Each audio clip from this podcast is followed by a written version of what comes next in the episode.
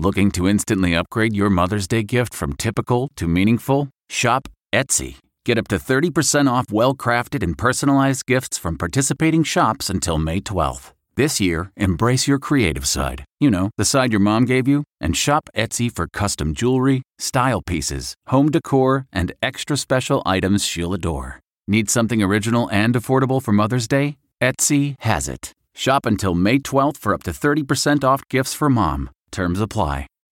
Reporter's Notebook with David Begnaud. Over the weekend, Puerto Rico's governor announced that this November, when voters go to the polls, they're going to be asked should Puerto Rico be admitted immediately into the Union as a state?